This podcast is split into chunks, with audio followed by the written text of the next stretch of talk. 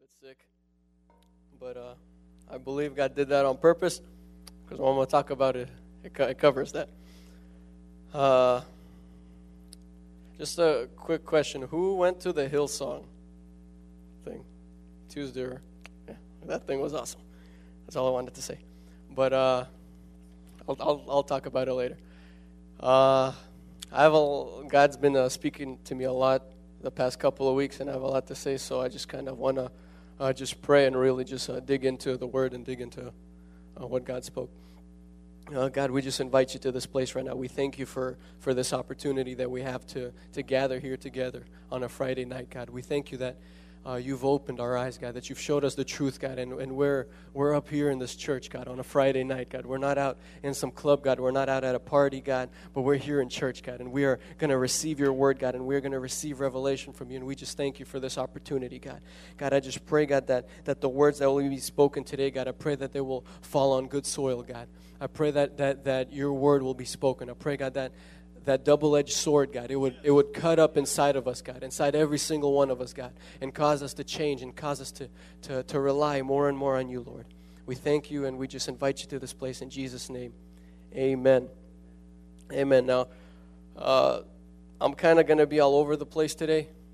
So if you're going to try to follow me on your Bible, you, you're going to have a horrible night. So I'm going to tell you scripture. You can write it down. You can try to keep up, but it'll be really difficult.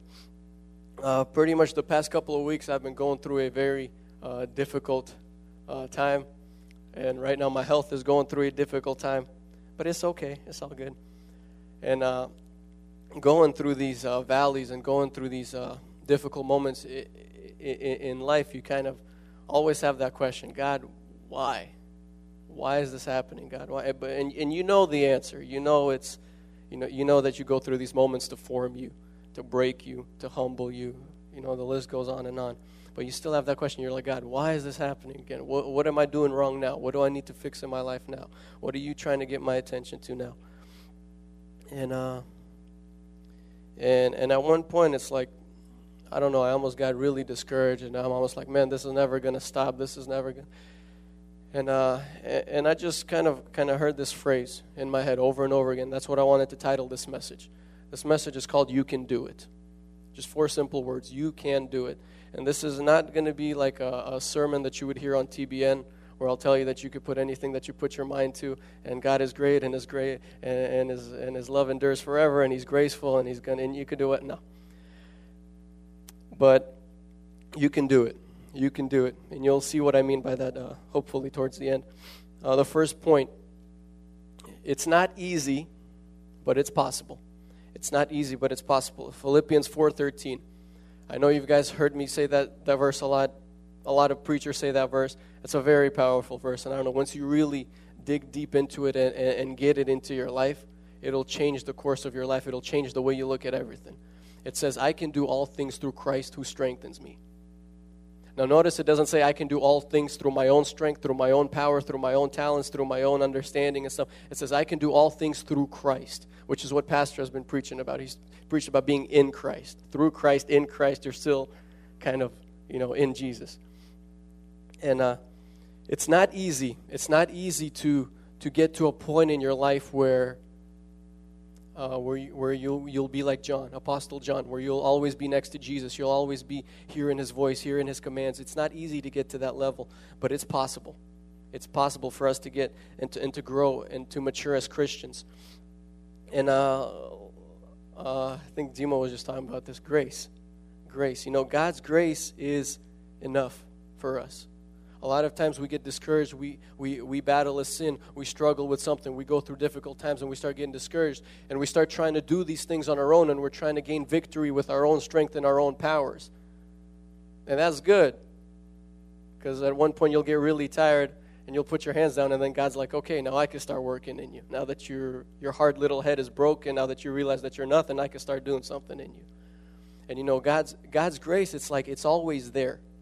It's always there. But but for it to be activated in our lives, we have to I don't even know how to say this right, but we have to kind of like make the right choices in our life for his grace to, to activate. What I mean by that is uh, say you're struggling with something, you can't just try to come up mentally with a plan and system on how to defeat this or how to get this new character trait.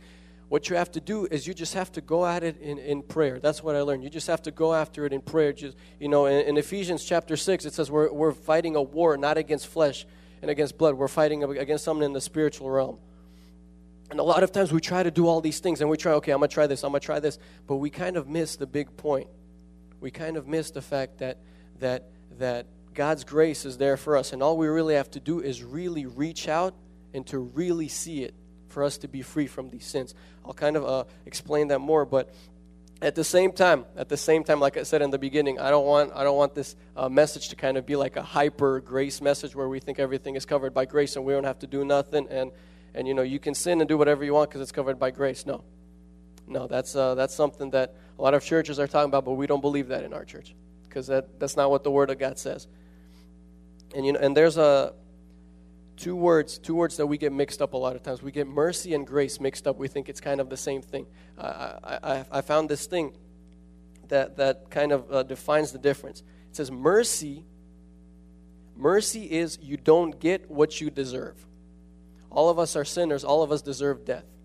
Pretty much God's mercy is that He's not killing us right now and we're all breathing. But grace is something a little bit different. Grace is you getting something that you don't deserve. There's a little bit of a difference. Mercy is you don't get what you deserve, and grace is you getting something that you don't deserve. And, and, like I said, God's grace is there for us to be free, for us to be victorious, for us to walk in victory, for us to walk with the Spirit. But at the same time, something inside of us has to kind of click, and we can't just kind of sit back and not do anything. And at the same time, we can't rely on our own strength. So it's kind of that, that, that, that middle ground, that balance, where we're, where we're fighting from our end, but at the same time, we realize that we are nothing and our, and our victory comes from God. It's a very thin line. And uh, we read about uh, King Ahab. I wasn't even recently, maybe a couple weeks ago, we read about King Ahab, and it says he was the worst king in all of Israel It's just history. He was just terrible. He was just the worst king. And in 1 Kings chapter 21, verse 29, there's a moment where Ahab actually managed to humble himself. He actually managed to say, God, I'm weak. I'm not as great as I thought. And what's amazing is that even though he was the worst and most evil king in the history of ever, God was merciful to him. God was gracious to him. God said, You know what? Just because you humbled me, all those terrible things that should happen to you, they'll happen at a later time. They'll still happen to your dynasty. You, you don't get to kind of uh, trick God and God, I'm humble now, and, and you know, and avoid all the consequences and stuff. Sometimes we do have to pay the consequences for our mistake. But because he humbled himself, God reacted, God responded, and God and God blessed him in that manner. Uh, I remember when that uh, pastor from Armenia came, uh, Armen, Armen Gasparian. Whew, that dude. And, and he just said this powerful thing. He said, A lot of times we want results, but we don't want to do the work to get those results. A lot of times we look at, at King David or we look at the life of somebody great and we're like, I want to be like that, but we don't realize what they had to go through to get to where they are. We don't realize the struggles that that person had to go through, the battles, the, the fighting himself, fighting his desires to get to that place where he is.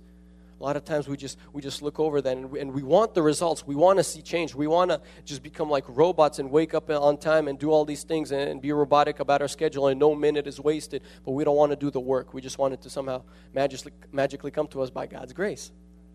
It doesn't work like that. And a second point is uh, just just a word that I know God spoke personally to me, but I just felt like I need to share it.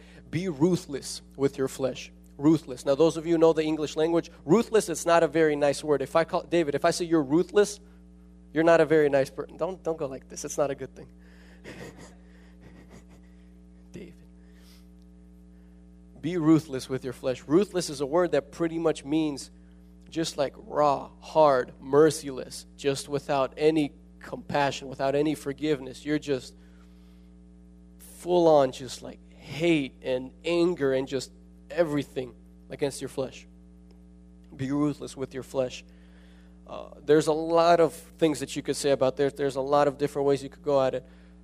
Uh, one thing, one thing that God opened up to me is uh, we have to face our challenges.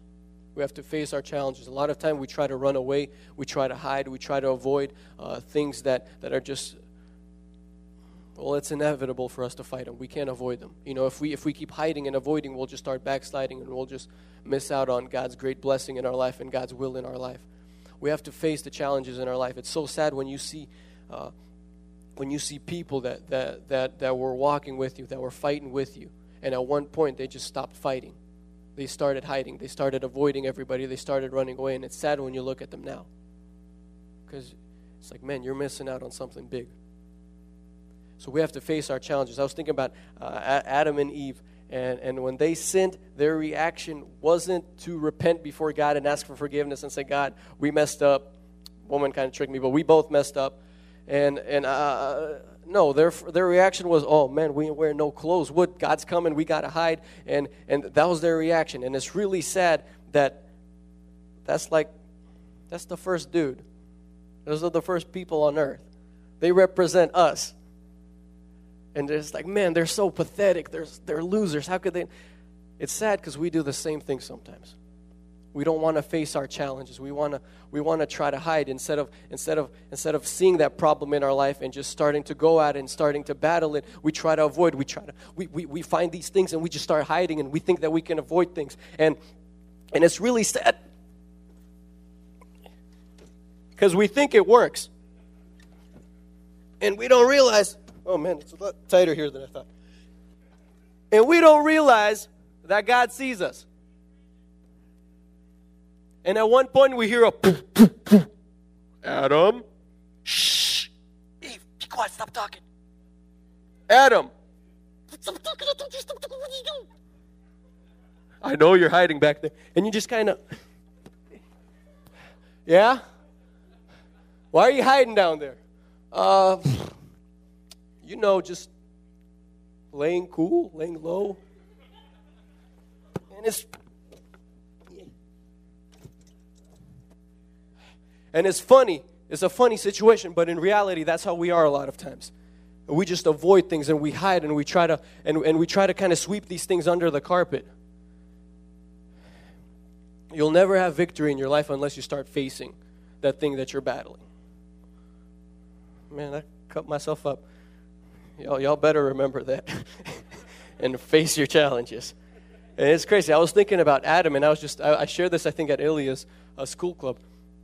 It's amazing how much potential Adam had. Like, look around the room right now. Look at all the different people. Look at all the uh, different physical qualities people have, the different talents that people have.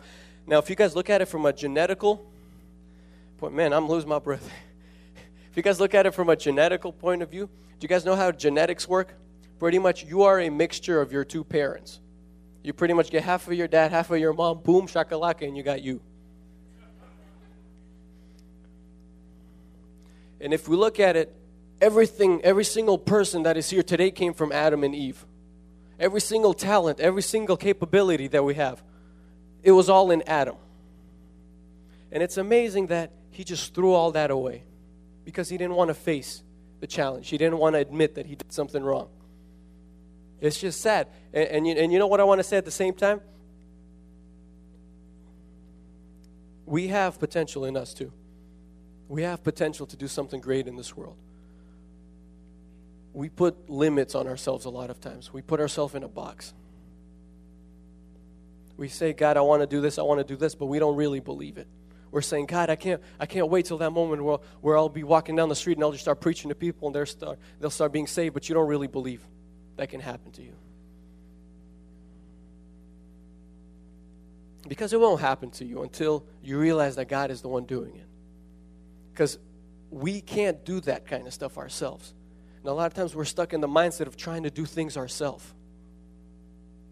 And we have to realize that God is, is the author of, of everything that is good in this world and everything that good that we can do.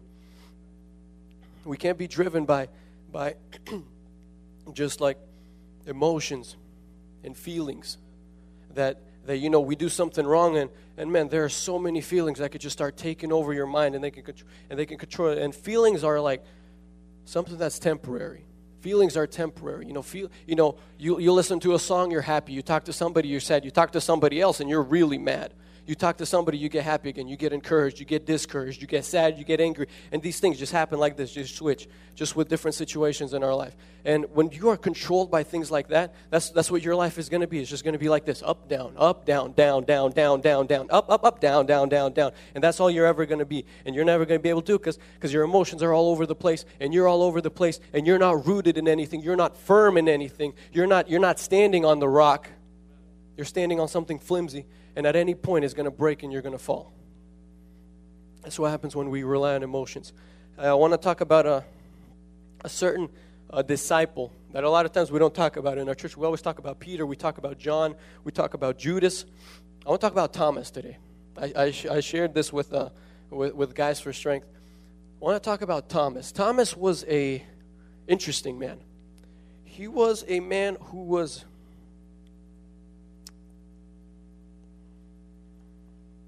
I don't even know the right way. He was just, he was just always full of doubt. Have you ever?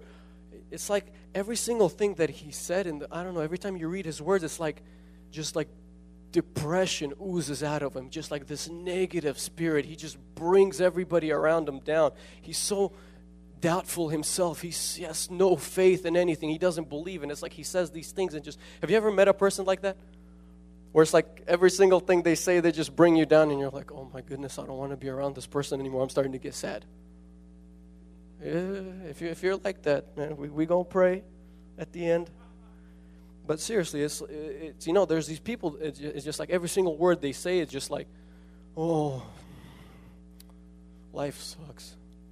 Everything sucks. This sucks. I can't do this. I can't do that. My grades in school suck. I don't have any friends. And they're just go on, and the list goes on. And you're like, dude, I got to go. I don't want to it's rude if I leave because I don't want to be like you and be annoying and rude, but I gotta go. And, oh, and that's and when I when I read about Thomas, that's what it seems like he was all the time. You know, at one point Jesus is like, "Okay, now I gotta go to Jerusalem. I gotta die, but I'll be back in three days. Don't worry." And Thomas is like, "Oh, I guess we're all gonna go die with him." It's like uh, he's the Messiah. He's the Son of God. Oh, I knew this would happen. And and it's just he, he's just this character who's always hopeless, who's always in doubt. And and I thought about that moment when when uh, we just read this in John. We read this in John, and it's when in John, uh, we, this place we can actually open up to John chapter 20, verse 24. The book of John, chapter 20. And this is when, uh, when, when the disciples all got together uh, after Jesus was crucified. And uh, actually, not verse 24. Let's go to. Yeah, actually, yeah, it is verse 24. This is after Jesus appeared to them the first time, and it says, One of the 12 disciples, Thomas, nicknamed the twin, was not with the others when Jesus came. And, I just, and this thought just started running through my head. I'm like, why was Thomas not with the other disciples at that time? Why were the other 10 disciples, because Judas wasn't with them anymore, why were the other 10 disciples there at that point, but Thomas was not with them? And I just started trying to think and see things from, from, from, from the perspective of Thomas. And just imagine you're a guy who's full of doubt, you're a guy who has no faith, and you just and, and, and, you kind of had this spark of hope that Jesus is the Messiah and he's going to be the Savior of Israel and everything's going to be great. And then you watch as he is crucified and he dies. Imagine you're a person full of doubt. And I can just imagine what he was like for, for those three days where he's just he's just probably alone walking around wondering somewhere he's like man what just happened these past three years? This guy was doing all these crazy things. He was healings. I saw these weird people start rolling on the ground and foam coming out of their mouth and then they're getting freed of demons and they're getting healed and legs are growing and people who were blind start seeing and now this dude is dead. I thought he was the messiah. I thought he was the savior. I thought he was going to come and redeem israel. I thought he was going to come and do this. And you can imagine all these thoughts rolling through his head with all this doubt. And I, if, I'll be completely honest, if I was in Thomas's shoes, I probably wouldn't be with the disciples either. You're just full of doubt, and you, you're like, what just happened? What's amazing is, it is in, in verse 25, it says, The disciples came to him and says, We have seen the Lord. But he replied, I won't believe it until I see the nail wounds in his hands, put my fingers into them, and place my hand into the wound on his side. The word of God says, Don't test God, right? It says, Don't tempt God. And if we read this later on, it's verse 26. Eight days later, the disciples were together again, and this time Thomas was with them. Doors were locked, but suddenly, as before, Jesus was standing among them. Peace be to you, he said. Then he said to Thomas, Put your finger here. Look at my hands. Put your hand into the wound on my side. Don't be faithless any longer. Believe. And I started thinking, I'm like, why did Jesus have this kind of reaction? I mean, Thomas just pretty much blatantly said that he doesn't believe the dude that just did all these miracles for three years. He says, I don't believe in this guy anymore. I, don't, I won't believe it until I see it. And I'm like, well, then why did Jesus have this kind of reaction? Why didn't Jesus come back angry and, Thomas, you faithless? That's like my reaction. I don't know. That's what I would probably do. But Jesus came up to him and he said, Here, put your finger here. Here, put your hand in my side. And and what was interesting is in verse 26 it says this time Thomas was with them. And I was just thinking about that. And pretty much what this means is even though he didn't really believe, even though he was full of doubt, he was able to overstep that. He was able to step over those feelings, those emotions. He was able to overstep that doubt, and he's like, I'll give it another try. I'll give it another try. And when you come before God with that kind of attitude, you'll be able to say, to say, I want to put my hand, my finger in your hand, God. When you're not being prideful and arrogant about it, Jesus will actually be like, Here. You know, when you come with humility, when you come with understanding that Jesus is Lord, and even though I'm really doubting right now, even though it's difficult right now, I'm going to keep going. I'm going to keep believing, and I'm going to keep waiting for my miracle. To overstep over that, I remember. I remember when, uh, uh, like a month ago, when Nina Malamura died. Uh, I remember that Sunday, that Sunday service, and I remember during worship, I was just, I just looked over at this section of the church, and I just looked at Tanya, Pastor Tanya. I looked at Allah, and I looked at Pasha Stifogla. And I just wanted to see what are they going to do during worship. And as soon as worship started, they started worshiping. All of them. Their sister died like four days ago. And they're just worshiping there. And I even wrote down the songs. The first song that they were singing was Хвалите, Хвалите Бога Небес. And the second song was Ты великолепен, Ты необыкновенный. Царь над всей вселенной, Ты чудесный, Ты верный. And I'm just looking over there, and you know, those are the kind of people that you want to be around. Those are the kind of people that you can learn something from. Because you understand that, that their situation, that the way they stand before God is not based on what's happening in their life at the moment. There's something deep, there's something rooted. And, and you know, worship is just, it's, a lot of times it's like it could be your escape. Because when you're worshiping, you're not worried about anything else. You're just one on one with God. And I went to a, a, Chris Tomlin concert in, in April. And then we went to this Hillsong United uh, concert on Tuesday. And you know, when you go to these types of events, these kinds of con- uh, these kinds of conferences, they're they're not concerts. They're not really uh, like a worship service. It's not just flowing. And and you know when, when and I realize when I go to these events, there are two choices I can make. Either I'm going to be skeptical, I'm going to criticize, and I'm going to say, this isn't right, this isn't right, they should have done this, they should have done this. Or I'm going to be like, in the time I do have to worship, I'm just going to worship. I'm just going to close my eyes, I'm just going to lift my hands. Lights are cool, music is cool, but I'm just going to worship. And I remember when we were at the Chris Tomlin concert, uh, Kari Jobe was there in the beginning, and, and, she started singing Hosanna. And like the first chord that hit the first note she sang, man, I just felt like, like this fire just came over me. It was so powerful. Just because you make that decision in your mind, you're like, I don't care what's around, I'm just going to worship. It's weird. I got this dude that kind of smells like uh, McDonald's on my right, and, but I'm just going to keep worshiping. I'm going to lift up my hands and I'm going to worship. Maybe it was the McDonald's that kicked in. I don't know. No, it wasn't. But you know, when you make that decision on, at the at the Hillsong concert, man, there was, you know, at the beginning I was kind of doing that battle. I'm like, oh, I don't like that. I don't like how they're doing this. Why are the lights so bright? Why is the music so loud? Visa was was there next to me, and he had this uh, this thing that measures loudness of music. And it said they were uh, playing at, at one point they were playing at 116 decibels. I know 100%, 90% uh, of you don't know what that means. 116 decibel. Let me just uh, kind of break it down. I, I wrote this something on Instagram. The maximum that we're allowed to play here in our church during youth, during praise, when we're screaming, is 90.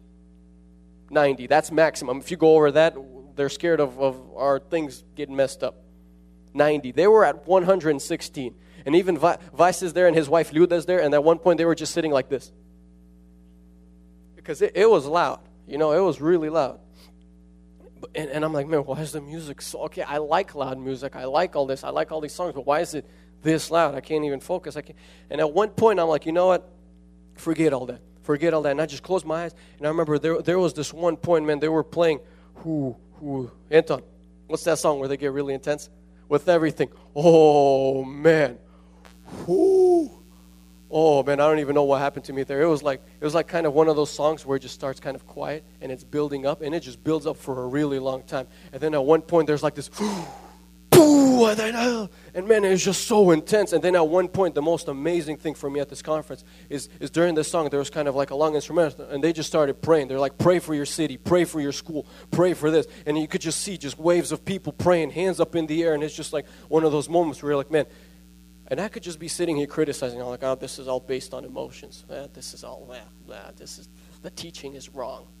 Why are they talking like this? Or you can make the decision, you know what, I'm just going to worship and I'm just going to be united with this. Because the Word of God says, unless, unless we see negative fruit, we can't really judge something.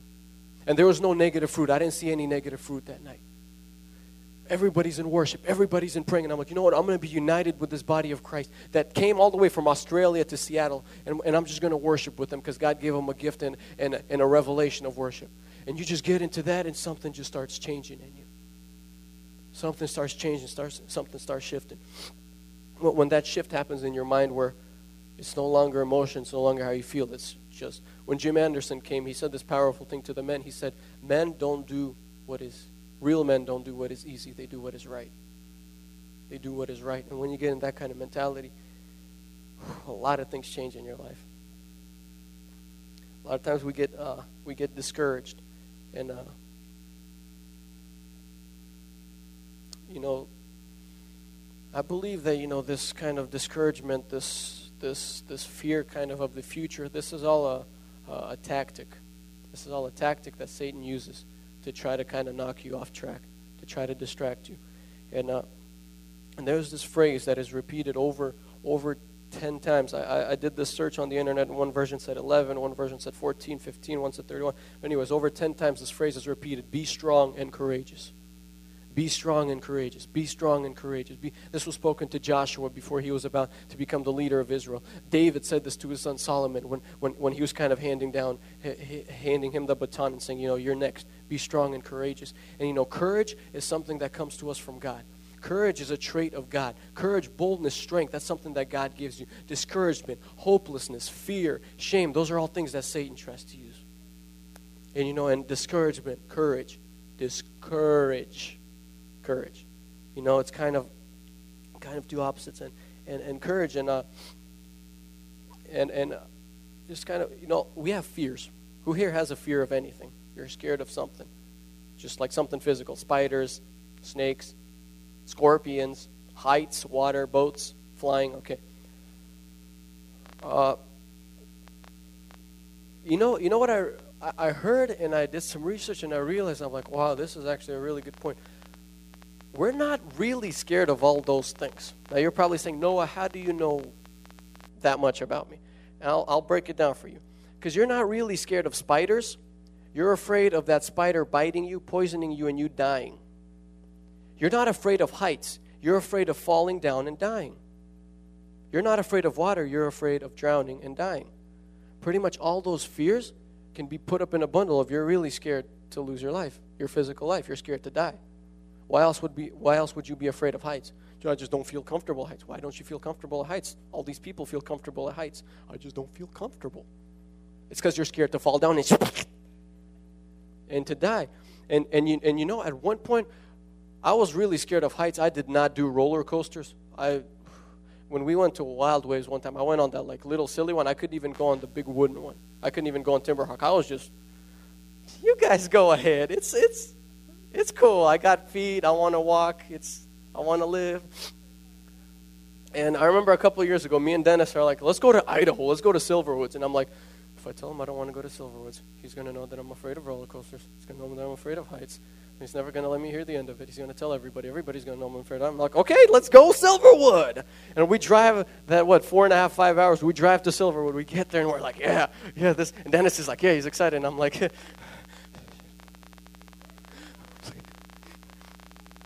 and I remember, and Dennis is like, okay, let's go on this thing. And it was that, that, that, that, that green and blue one. It's on the back of some Pepsi cans. Whew, that thing is intense. And I remember, and, and Dennis is like, let's go on that. And I'm like, yeah, let's, whoo. And I remember, and Dennis is like sitting there, and he's like, oh, yeah. And I'm like, I can't get out now. He's going to kill me. Okay. And I'm like sitting there in that car, and Dennis is like, yeah. And I'm like,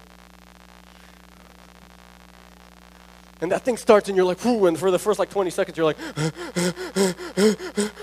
then at one point it stops, and you're like, okay, now we're going to slowly go back. Nope, you're doing the same thing backwards. And, whew. And you know, by the end of that day, I was over my fear of heights. And you know, and one thing we could say that's just a silly little physical thing, and it's just it's, it's, okay for you to. You know what? I after that, I really don't believe it's okay for us to be afraid of these things. I really don't, because when we're afraid of these things, it means we're not fully trusting God. It means there's a little ounce of doubt in us that God won't protect us when we're on that roller coaster, when we're in that location, when we're in that situation. And even those little things, I realize, man, I got to start fighting these things. I got to start just getting all these things out because they're little like inklets, they're little tiny things, but it's still doubt it's still fear. I'm still not fully trusting God. And, you know, fear is a tactic that Satan just uses. He's a fear. Be scared of this. Be scared of this. Be scared of the way uh, people think about you. Be scared of this. Be scared of the way they look. Be scared of what they might think when they look at you, and when you raise up your arm, what they might think in those situations. And you know, and it gets to some people. It really does. And you know, fear is just something we got to get out. God said, "Be strong and be courageous." Those are the traits of God: to be strong and to be courageous. Okay, feelings and emotions are one thing.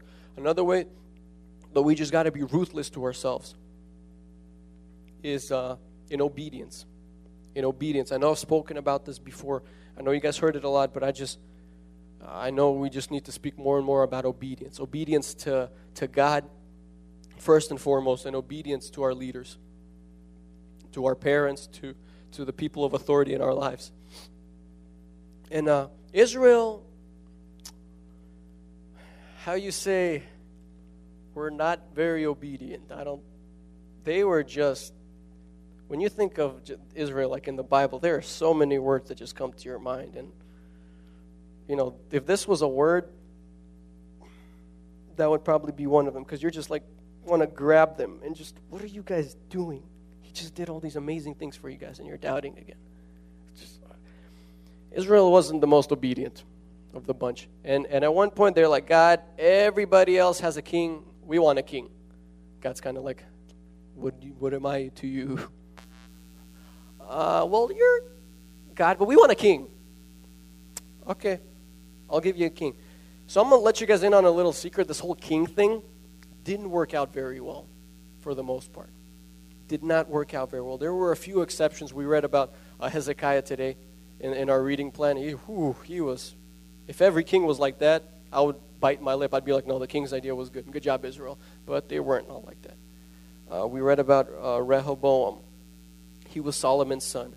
And it says that when he became king, you know, elders came up to him and they're like, hey, you should do this. This is wise advice. And then he's like, oh, okay, let me think about it. Then he went and asked his friends that he grew up with. And he's like, they seem to know what they're talking about. They, they know. And he decided to follow the advice of his friends instead of the elder you don't, just on a side note, you don't need to be getting advice from your best friend that you grew up with from sixth grade because they're just as dumb as we are. They don't, if, if we're in a situation where we need advice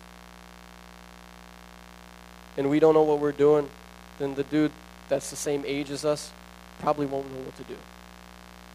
We need wise counsel. That was one example of a bad king. Uh, there was Jehoram. And it says he didn't follow the examples of his dad, Jehoshaphat, or his grandfather, Asa. And he died of an internal disease. Who wants to die of an internal disease? okay, no hands up. Praise God. Another bad. Then we read about Joash, and you're like, okay, Joash, he was a good king, right? He was a good king when he had, I don't even know how to say this dude's name, Jehoiada. When he had Jehoiada as his leader, then he was a good king. And this is kind of like a whole nother message, but this Jehoiada dude was so wise and amazing and close to God that even though he wasn't king himself, when he died, he was buried among kings. And when Joash had counsel from this dude, he was a great king. It says, it says in, in 2 Chronicles uh, 24, verse 2, it says the people loved him. People wanted to do what he was doing. At one point, he's like, hey, let's just give a whole bunch of our own money. And they're like, yeah, I'm going to give you my whole money. Yeah, let's do this thing. Because people get excited because it's God's will and everybody's excited. And even though they have to give parts of themselves up, they're like, yeah, let's do this thing. This is God. This is, we're doing something awesome. And then the dude dies, and Joash starts leading on his own. And he never connected with God himself. And because of that, and he didn't have any wise counsel. Terrible, tragic ending. Ending. He ended up getting killed by his own people, by his own, his own, his own men. We read about uh, Amaziah, and it says it's a, there was a point where a man of God. I know. There was a moment where a man of God came up to him and gave him advice. And he followed his advice. He's like, okay, that makes sense. That's, that's good, wise and he sent off those soldiers that, that he took from uh, that he hired yeah that he hired from israel and he and he just sent them back. He's like you know yeah it's not a good idea. He sent them back. Second time the man of god tells him he's like hey you should do this. And at this point he's like who are you? Who do you think you are? I'm the king. And he didn't listen to him. How did his life end? Rebellion took over. He was destroyed. He died. Tragic ending and he wasn't buried among the kings in jerusalem. There's a lot more that you could name. I just, I didn't even get into Ahab. I don't even want to get into Ahab. We don't have time to get into Ahab. Just, dudes, don't marry a Jezebel. Whew. That's all. I'm not married, but don't marry a Jezebel. Because if Ahab was able to humble himself, it means he wasn't really that bad. The reason he was bad is because that's a different story. Okay. King Uzziah. King Uzziah, about him, it says, as long as he got guidance from God, he had success. Just as simple as that. And at one point, boom, leprosy breaks out on him. And, you, you know, Jesus wasn't back, back there then to heal him from leprosy. There was no healing back then. Those are just five kings. You know, the list could go on and on. I could keep naming. Obedience is so important in our lives. Obedience is just so important in our lives. And then, and then, uh, and then I read about a different king, a very obedient king. His name was Jesus. His name was Jesus. And it's amazing. I heard this thing, and then I looked it up online, and, and, and it seemed to be true. There were over 300 prophecies made about Jesus in the Old Testament. I even found this website that listed 351 of them. It listed the Old Testament place where, where a prophecy is made, and then the New Testament place where it's revealed. So over 300 prophecies. Now, can you explain to me how can one man fulfill 300 prophecies when his ministry was only three years. I started thinking about Jesus, and, and you know, you would think, Jesus, you, you can do all these miracles, you can do all these amazing things. Why aren't you out healing more? Why aren't you out healing more? Why aren't you out doing all these miracles? He would always find time to be a weirdo, to go off from everybody and just start praying there to God. It's like, Jesus, people are dying. What are you doing? That's where he got his guidance. In those moments where he was alone, where he wasn't around anyone, it was just him and God. In those moments is when he received guidance. That's when God spoke to him and he's like, Jesus, today, here, here's your to-do, to-do list today. You have to go through Samaria, even though people don't usually go there. And around this time that women usually don't come out because they all come out in the morning, there's going to be one woman who's going to be really broken. She's going to come out and you have to talk to her and you have to tell her that, that you love her and you got to tell her that, that I'm the Messiah. Well, okay. And that's how he did all these things. You think Jesus just, okay, I'm just going to start going here. Up. This seems like a good direction. No, he got guidance from God. He was obedient to God. He was obedient to the little things that God says. You know, the, the, the prophecies about Jesus, man, I was just starting to read these things, man. A lot of them are in, are in like Zechariah and, and Malachi. And I just started reading these things, and I'm like, oh my goodness, I never noticed this before. But this is Jesus. This is Jesus. And it, it talks about how, how, how he had to have, have a wound on his side. And that, and in a way, on a side note, that symbolizes just like Eve was taken from Adam, the church was birthed when that spear was in Jesus' side. The church was born the same way Eve was born from Adam. But you start reading all these prophecies and you're like, oh man, how can one dude do all this? Obedience. Obedience, guidance from God. being obedient. There's the, the, uh, the Trinity is made up of, of, of, three parts there's God the Father, Jesus the Son, and, and, and the Holy Spirit. And all those things kind of have a role in your life. If we look at God the Father, what, what was his really like main message throughout the Old Testament? Don't sin. Be holy as I am holy. Be pure. Be clean. That was God's message. We, we, we, we read about Jesus. What did Jesus say? Jesus said, Take up your cross and follow me. Jesus said, Put God above everything and then put others, not yourself. Jesus kept saying these things where you're just getting broken. You're like, man, how difficult can this get? And then we have the Holy Spirit who is still speaking to us today. He's still giving us these little commands every day of our life. He's saying, go do this, go speak to this person, go say this. We have to be obedient to all three of those things. And on a final point, we were uh, running out of time. We're going to finish up here soon. Final point is, uh, like I said in the beginning of this message, man, you might, you might be hearing all this and you're like, oh my goodness, oh my God. You can do it. You can do it. You know why? Because the victory is in the blood. Victory is in the blood of Jesus. When we look, when we look at that cross, and you know, for me, every time I look at it, that's a sign of victory for me. That's a sign of victory. Jesus, first and foremost, defeated death. He defeated our sins. Like I said one time, that, that crown of thorns, it, it, it keeps our mind clean. All these little things that happen to Jesus, they're so symbolic. And he, he, you know, his blood is sufficient. It's enough for us. And uh, in Ezekiel chapter 37, Ezekiel chapter 37, in verse 4, there's a story that uh, just really powerful.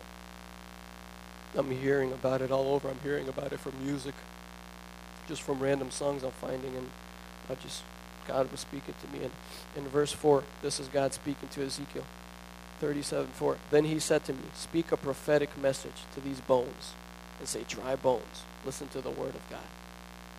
This is what the sovereign Lord says. Look, I'm going to put breath into you and make you live again. I will put flesh and muscles on you and cover you with skin. I will put breath into you and you will come to life. Then you will know that I am Lord. And the part that really got to me is when God told Ezekiel, said, Speak. Speak a prophetic message to these bones. A lot of times you're thinking, How do I get this victory? How do I get this? You just got to start speaking, prophesying victory into your life.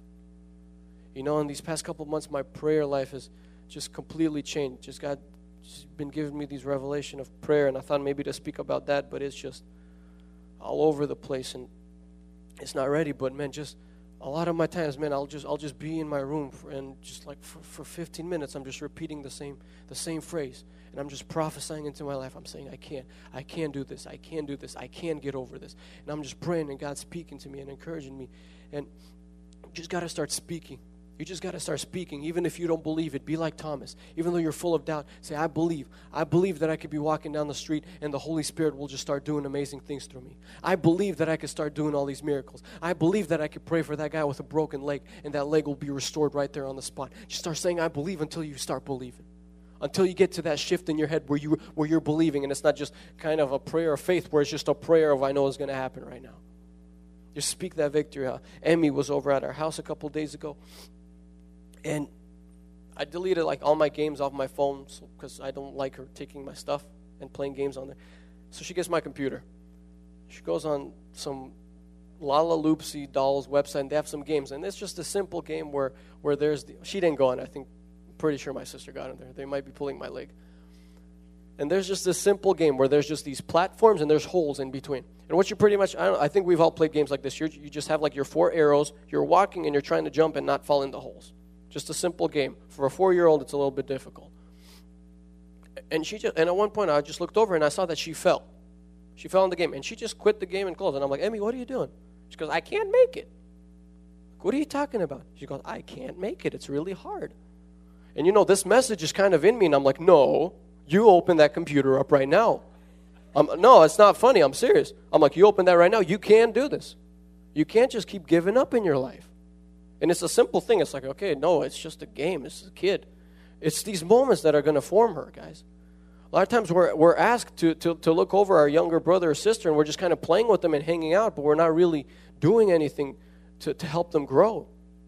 And I just started going, You can't do this. And, and she didn't open up the game right there. She started running away. Later on, she goes back to the game, and, I, and I'm kind of like keeping my distance, and I see she opened the game again. And she's trying, and she finally made it through that part that she couldn't make it. And I just kind of pop out. I'm like, See? I told you, you can do it. And a lot of times that's what in our life we just have this doubt and we're like, I can't, it's too hard, I can't. You just need to start. You can. You can have victory in your life. Look at other people who have had uh, a victory through the things that you're struggling with. How is it possible for them and not for you? It's possible. You can. You need to speak these things. When, when you say when you say I can't do this, I can't imagine imagine God's reaction when he when he hears you saying I can't do this. He's probably just holding his head and saying, I came down in the form of a man. I humbled myself. I died for you. I took the place that you should have taken. I did all of that so that you would be able to do all these things in your life. And now you're sitting here and telling me you can't. You know, God is not a God who's just angry all the time and just, you know, kind of kind of waiting for you to mess up and as soon as you mess up he jumps on you. No. He wants you to realize that you're nothing without him. He wants you to realize that you're powerless without him. But with him, through Christ, you can do all things. In Jesus is where you'll find that victory. You know, when, when Satan tempted Jesus, and I'm going to be uh, finishing up here. When Satan tempted Jesus, he spoke the word of God. He said, Man can't live off bread alone. You know, you can't tempt God. Get away from me, Satan. He spoke. When God was creating the earth, he spoke it into existence. He didn't just wave a magic wand like Harry Potter. He said, Let there be light, and there was light. Jesus, Jesus, you know, when, when they came to, to, to Lazarus' tomb, and everybody said, and Lazarus died, and Jesus is just like, Lazarus, arise. It's really important that he said Lazarus, because he's the Son of God. If he would have just said arise, the whole graveyard would have gotten up. That's why he had to say, Lazarus, arise. He just spoke. Speaking things is so important. Speaking that victory. Speaking. When you're praying, just start, just start just start saying, God, you are, you are, you are Jehovah Jireh. You are my provider. You are, you are Jehovah Nissi. You are my banner. You are my victory. You are Jehovah Shalom. You are my peace. You are Jehovah Rapha. You are my doctor. You are Jehovah Ra. You are my shepherd. And start speaking these things. Start learning these names of God. Start learning just saying, God, you are this. You are the provider. You are the healer. You are the giver of life. When you start speaking that, even if you don't feel nothing, something will start changing inside of you. Something will start changing, and it won't be something emotional. You won't get this emotional drive that you get at a conference and you're like, yeah, let's go take. No. You'll get something deep. You'll get something real. You'll get that peace that God has. You'll get that joy that God has. If we can all just uh, stand up. Uh, and we're going to pray right now.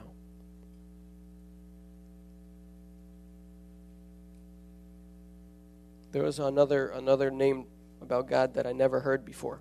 Actually, two two names. One of them was Jehovah Shammah, and it means the Lord who is there, the Lord who is there for you. Another one was Jehovah Mekedeshim, the Lord who sanctifies, who cleanses, who purifies. You know that's that's what our God is. He's your provider. He's your peace. He is your victory. He's your healer. And we could be standing here and we could be saying it's difficult. You know, we're, we're living in, in a city full of sin. Everything is horrible around us. There are no real prophets of the Lord left. Everything is terrible, and we could be having that kind of attitude. Or we could stand up right now. You can grab yourself, you can pick yourself up and say, No, I'm going to go and take that land. Yes, there's giants, but I'm going to go and take that land. Yes, it's difficult, but I'm going to go and I'm going to trust in God because He's going to give me victory. It's just about your attitude, it's just about how you're going to go about things. And just in this prayer, I just uh, want you to really realize the power that is inside of you. Start uh, praying, just start asking God to, to reveal, to reveal the potential that you have, to, repeat, to reveal the, the, the power that you have through the Holy Spirit that lives inside of you.